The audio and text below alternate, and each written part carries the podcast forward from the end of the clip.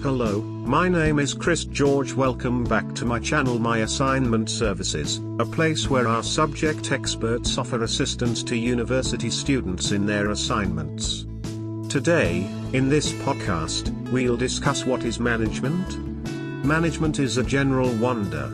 It is an exceptionally mainstream and generally utilized term. All associations, business, political, social or social are engaged with management since it is the management which helps and coordinates the different endeavors towards an unequivocal reason. As per Harold Koontz, management is a craft of completing things through and with the general population in formally sorted out gatherings.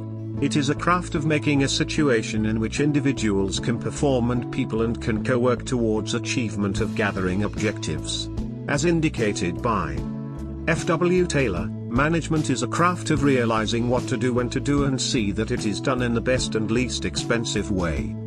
Management is a purposive movement. It is something that coordinates collective endeavors towards the fulfillment of certain pre-decided objectives.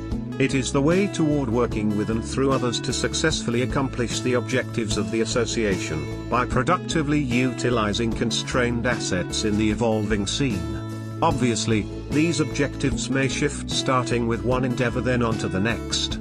For example, for one endeavor it might dispatch of new items by directing business sector reviews and for others, it might be benefit amplification by limiting expense. Management includes making an interior situation, it is the management which puts into utilization the different components of creation. In this manner, it is the obligation of management to make such conditions which are helpful for most extreme endeavors with the goal that individuals can play out their errand productively and viably. It incorporates guaranteeing accessibility of crude materials, assurance of wages and pay rates, the definition of principles and controls and so forth.